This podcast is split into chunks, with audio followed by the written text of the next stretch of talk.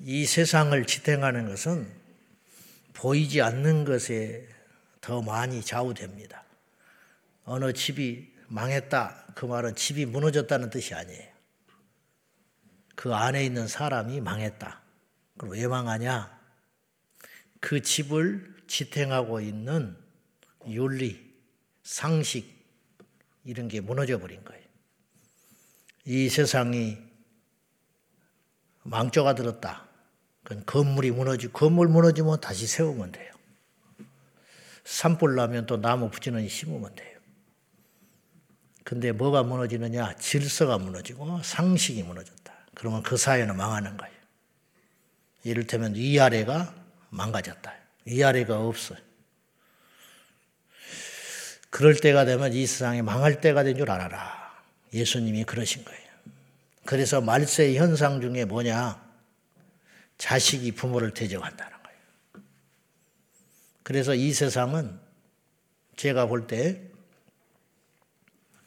물을 이렇게 놓고 냄비에 놓고 끓이면 100도가 가까이 되면 보글보글보글 김이 나잖아요. 100도가 안 됐어요.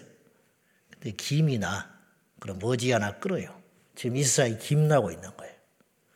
이 땅은 망하게 돼 있어요. 제가 디스토피아를 꿈꾸는 사람이 아니고 비관론자가 아니라 어쩔 수 없이 이 세상은 점점 나빠져요. 왜냐? 그건 곧 예수님이 오실 때가 가까이 왔기 때문에 그렇다 이 말이죠. 근데 보십시오. 우리가 날마다 그런 걸 듣고 겪으니까 감각이 지금 없어서 그렇지. 요즘 애들이 인사 안 하거든요. 그러면 그거를 사람들은 대세로 생각해요. 대세. 요새 애들이 뭐 인사해 그래요. 그리고 누가 요새 자식들이 부모 말 듣습니까? 야, 너 오늘 일찍 들어와라. 열에 하나하나 들어올까 말까 해. 그런 소리 하면 뭐라고 그러냐면 뜰딱이라고 그래. 뜰리 딱딱거리지 마라. 틀리 딱딱거린다는 거예요. 응? 잔소리가 많다는 거예요. 나이 먹어가지고. 어?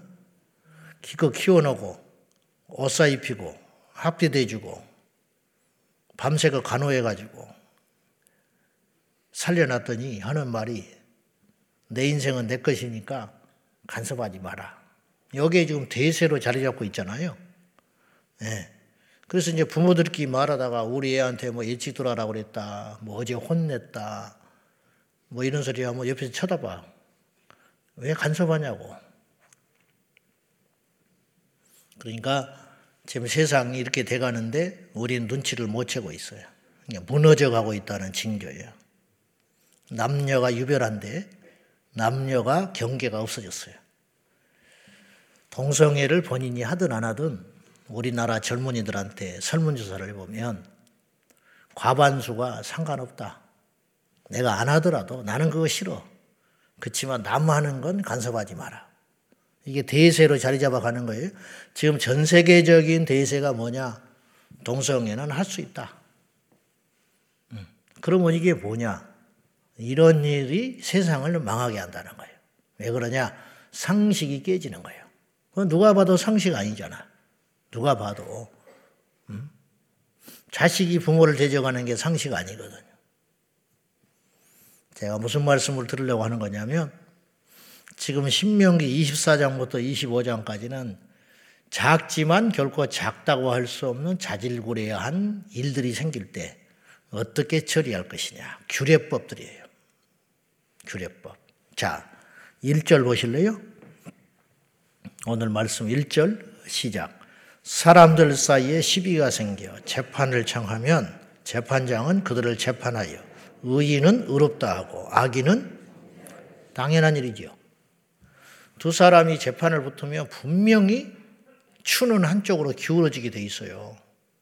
한 사람은 잘못했고 한 사람은 잘한 거야. 억울한 거야. 그러니까 이게 해결이 안 된 거 아니에요.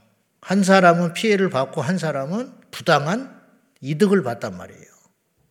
그러니까 둘이서 안 풀리니까 재판을 할 거 아니에요. 그런 상식이라는 거 뭐냐? 악인은 심판해라. 그리고 그 중에 의로운 자, 그리고 피해를 억울하게 본 사람이 있거든.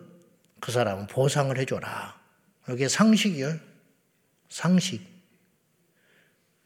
근데 이 세상이 지금 안 지켜지고 있어요. 재판이 불이해요. 강한 자는 빠져나가 미꾸라지처럼 잡범들만 잡아들여. 근데 이런 이야기들이 계속 나오니까 보도에 나오니까 사람들이 지치고 포기해 버리는 거예요. 이런 세상이 되면 안 되거든요. 뒤집어야 되거든요. 근데 그냥 어쩌다 한 번이지 요새는 나는 데모해라는 말이 아니고 청년들 데모 안 하잖아. 대학생들. 데모할 게 얼마나 많은지 알아요?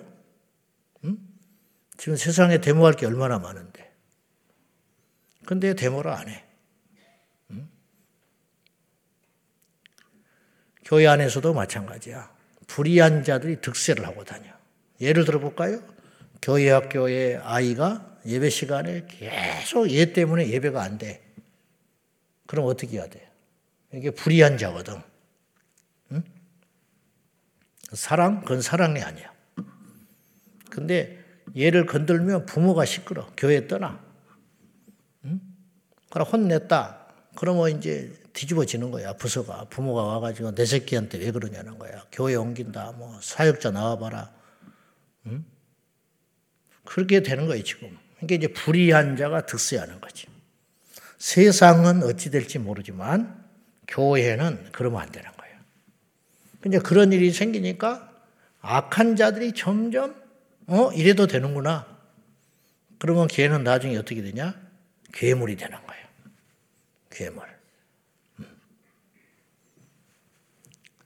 우리가 부족한 게 많죠. 우리 교회가 저 역시도 마찬가지.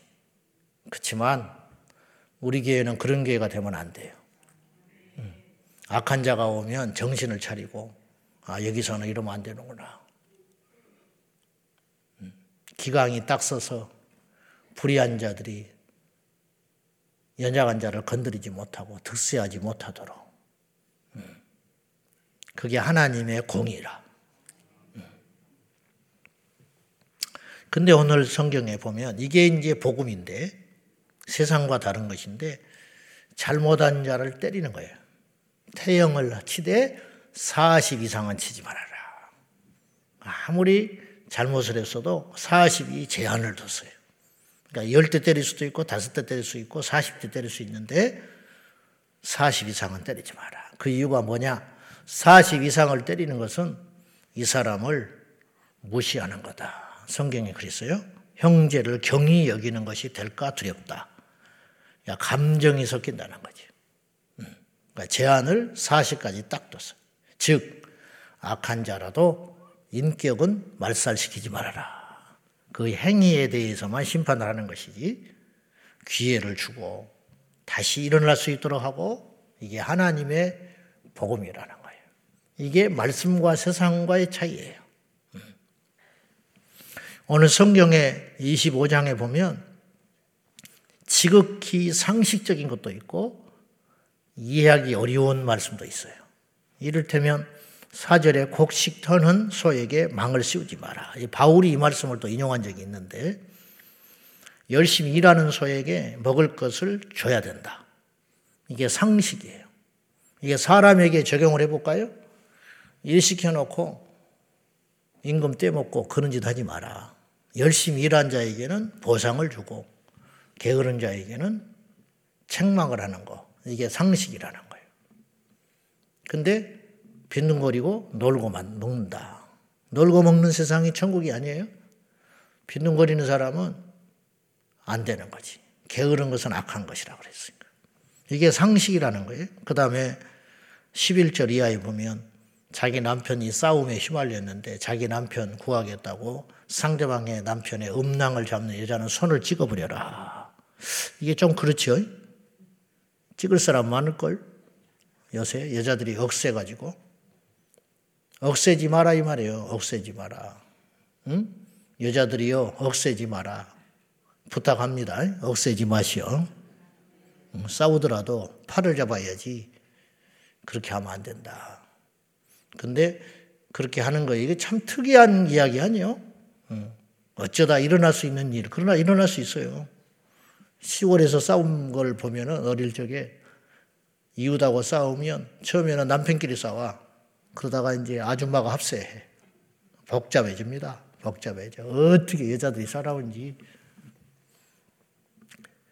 선을 넘지 마라. 음, 여자를 무시하는 것일까요? 그게 아니라는 거지. 이 세상에는 선이 있고 질서가 있고 위에 아래가 있고 좌우가 있다. 그런 말이죠. 13절에는 네 주머니에 두 종류의 저울추, 큰 것과 작은 것을 놓고 다니지 말아라. 옛날에는 뭐 저울이라는 게 시원찮을 테니까. 그 다음에 대를 두되 큰 대와 작은 대를 두지 마라. 왜 그래요? 속일 수 있다.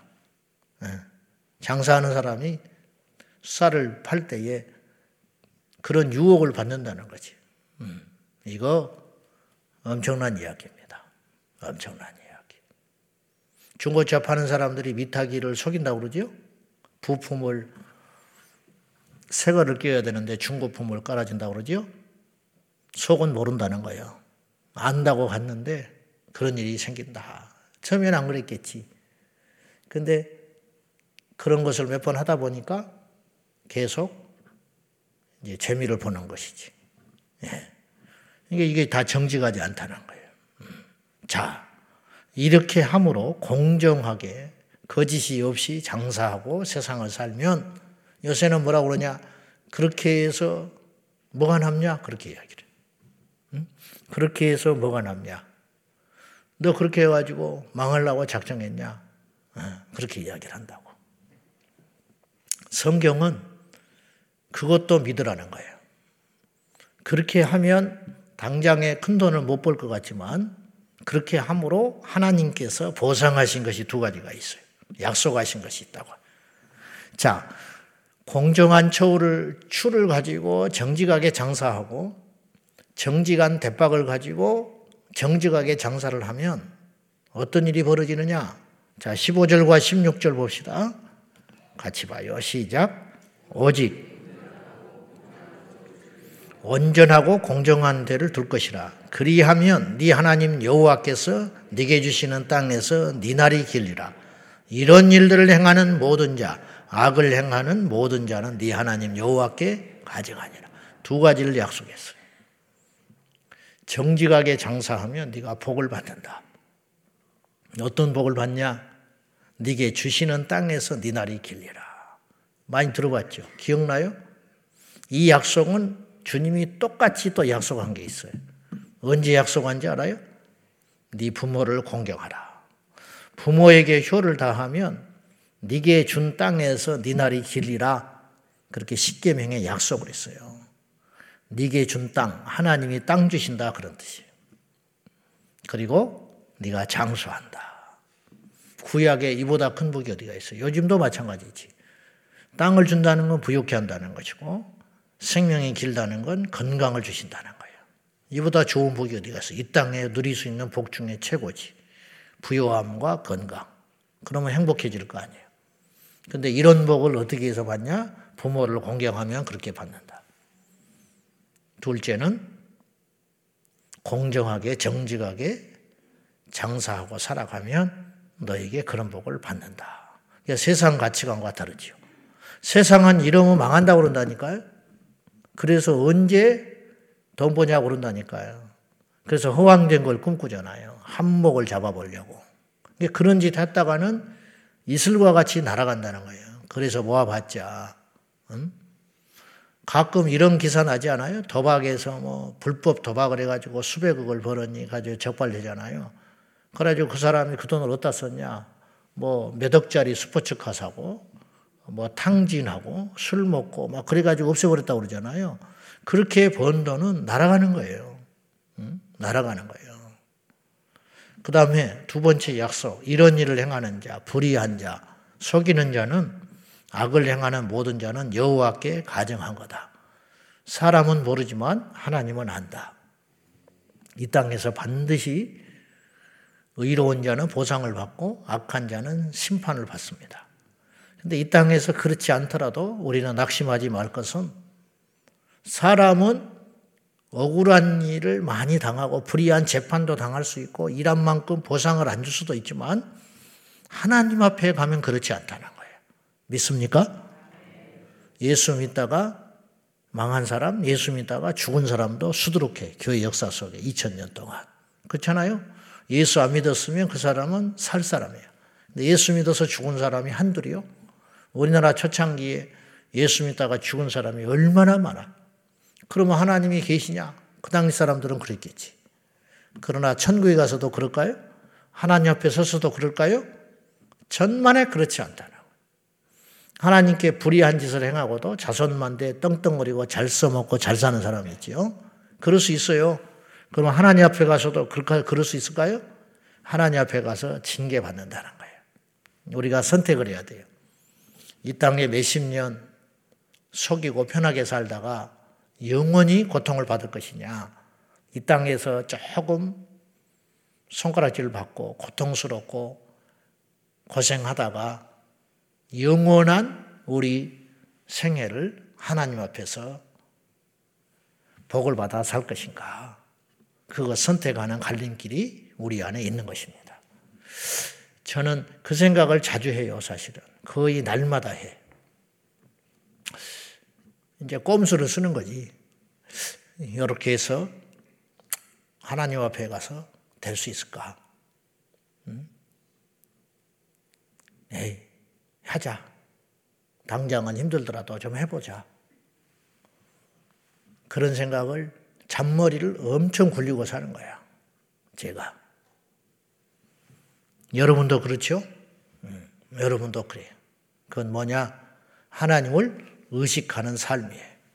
어쩔 수 없어. 본능적이라. 본능적. 세상 머리 굴리지 말고 하나님 앞에 잔머리 굴리지 말고 큰 머리 쓰는 저와 여러분 되기를 바랍니다.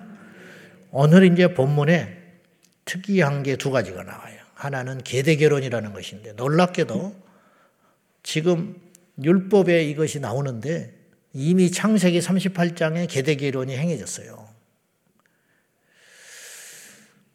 아시는 대로 유다가 자식이 셋 있었는데 첫째가 죽어버려요. 후사 없이. 이건 후사 없이 죽을 때에 적용되는 거예요. 장남이 큰아들이 자식이 없이 죽었어요. 그러면 형수가 남잖아요. 그 형수는 다른데 시집 보내면 안 된다는 거예요. 그럼 어떡하냐? 둘째가 합방을 하라는 거예요. 이런 회개한 법들이 근친인데 성경에 근친하면 죽여버리라고 해놓고 근데 예외 조항이 있다 이 말이에요. 예외 조항. 어떻게 할 경우에 후사가 없을 경우에 그래서 자식을 낳잖아요. 둘째가 형수하고 합방을 해서 자식을 낳았다. 그러면 그 자식은 자기 아들이잖아요. 둘째 아들 입장에서는 그러나 하나님의 법에 의하면 조카가 되는 거야. 자기 자식이 안 돼요. 이게 하나님의 율법이에요. 둘째도 자식이 없이 죽었다. 그러니까 유다가 셋째가 어린데 죽어버릴까 봐. 아직 어리니까 결혼은 못 시키고 좀 기다려야 되는데 요것도 장가 보냈다가 죽을 이건 남편 잡아먹는 년이야 여자야 며느리가 그래서 처갓집에 보내버려요. 근데 처갓집에 간 다말이 자기 본가에 친정에 간 다말이 계속 기다리는 거지. 자기 시동생이 클 때 자기를 부를 줄 알고 근데 안 불러버려요 일부러. 그러니까 이제 할 수 없이 창기로 분장을 해가지고 시아버지와 합방을 하는 이건 회개한 짓을 한다. 근데 성경에 보면 누가 봐도 다말이 잘못했죠. 다말을 하나님이 심판하지 않아요. 오히려 유다의 입에서 무슨 말이 나오냐면 너는 나보다 옳도다 그래. 네가 한 일이 옳다는 거야. 이 도대체 뭐냐? 그 이유가 오늘 성경에 있어요. 자, 보세요. 6절 보세요. 25장 6절 다 같이 시작. 그 여인이 낳은 첫 아들이 그 죽은 형제 이름을 잊게 하여 그 이름이 이스라엘 중에서 끊어지지 않게 할 것이니라. 이게 비상법인데 아주 비상, 비상 시국에 이런 일을 하게 하는 것인데 그렇게라도 해서 그 집안의 씨를 이어받게 하는데 자기 자식을 안 나게, 안 되게 하는 거예요. 형의 자식으로. 이렇게 후대에. 그래서 씨를 남기라는 거예요. 그 덕분에 그 다말이 그런 몸부림을 했기 때문에 어떤 일이 벌어졌냐? 예수님의 계보가 완성되는 거예요. 그래서 마태복음에 다말이라는 여인이 나오게 되는 거예요. 예수님의 적보 중에. 다말은 자기 후대를 통해 예수님이 태어날 걸 알고 그렇게 한 게 아니라 하나님의 명령에 순종하기 위해서 그렇게 했다 이거예요. 근데 그것이 의회에 이런 엄청난 결과를 가져오게 됐다. 다말이 그렇게 하지 않았으면 계보가 끊어지는 거죠. 물론 하나님의 뜻이지만 그러니까 이걸 그렇게만 접근할 일은 아니라는 거예요. 그리고 나서 손이 생기면 그 뒤로는 합방하면 안 돼요. 그때는 죄야. 이게 하나님의 법이라. 그러니까 이제 우리가 이해할 수 없는 내용들이 성경에는 있죠. 그러나 때로는 우리의 상식을 뛰어넘는 하나님의 진리가 있는 것입니다. 그러면 요새도 이러면 되는가? 그거는 죽으려고 한정한 거지. 왜냐? 예수님이 오셨잖아요. 왜? 예수님이 오셔버렸잖아. 예수님이 오셨는데 이 짓을 해? 그거는 가늠하는 거지. 우리가 이걸 잘 분별을 해야 한다는 거죠. 아말렉을 잊지 마라. 마지막 부분에 그랬어요. 모세가 당부해. 하나님의 말씀이죠. 아말렉이 왜냐? 뒤통수 쳤다 이거예요. 우리가 광야에 나올 때 우리가 정말 힘들 때 우리를 뒤통수 쳤다. 그러니까 그들을 이 지상에서 쓸어버리라고 그래요. 야, 뭐 이렇게까지 하나님이 그렇게 명령을 하신 이유가 있어요. 자, 우리가 적은 잊지 마라. 이 말이에요. 예, 용서는 하되 잊지 마라. 여기서 실수한 사람이 성경에 하나 나와요. 누군지 아세요? 히스기야요. 히스기야가 기도해가지고 생명을 15년 연장받거든요. 그때까지는 좋았어. 근데 치명적 실수를 해. 바벨론이 정탐꾼을 보내요. 사절단을 위장해가지고 어떻게 되는가 하고 보냈단 말이죠. 근데 속이 없어, 히스기야가. 그냥 들떠가지고 자랑하느라고 우리가 이렇게 잘 살고 우리가 이렇게 대단한 나라다. 궁중에 있는 보, 이게 이 보물 창고를 다 보여주고 무기 창고까지 다 보여줬어. 그러면 이거 뭐 착한 건가?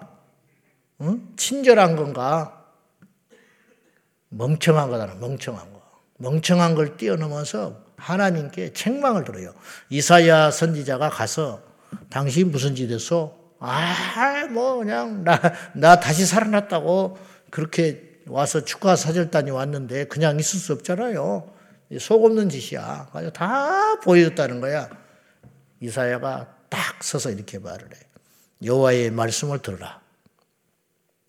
당신이 보여주고 했던 모든 것이 바벨론으로 옮겨지리라. 이 말은 뭐예요? 망하게 된다 이런 뜻이에요. 그러나 하나님이 불쌍히 여겨서 당신 당대에는 그런 짓을 하지 않겠지만 당신 후대에 그런 일이 생기리라. 그리고 남유다가 망한 거예요. 바벨론에 의해서. 이게 도대체 뭘까? 아말렉 과거의 원수다 이 말이야. 지금은 웃음을 짓고 잘 지내고 필요하다. 그래도 잊지 마라. 아말렉은 그럴 상대가 거예요. 뭘 시사하는 거예요? 우리에게. 잊지 마라. 북한은 북한이에요? 아셨어요? 북한은 북한이야.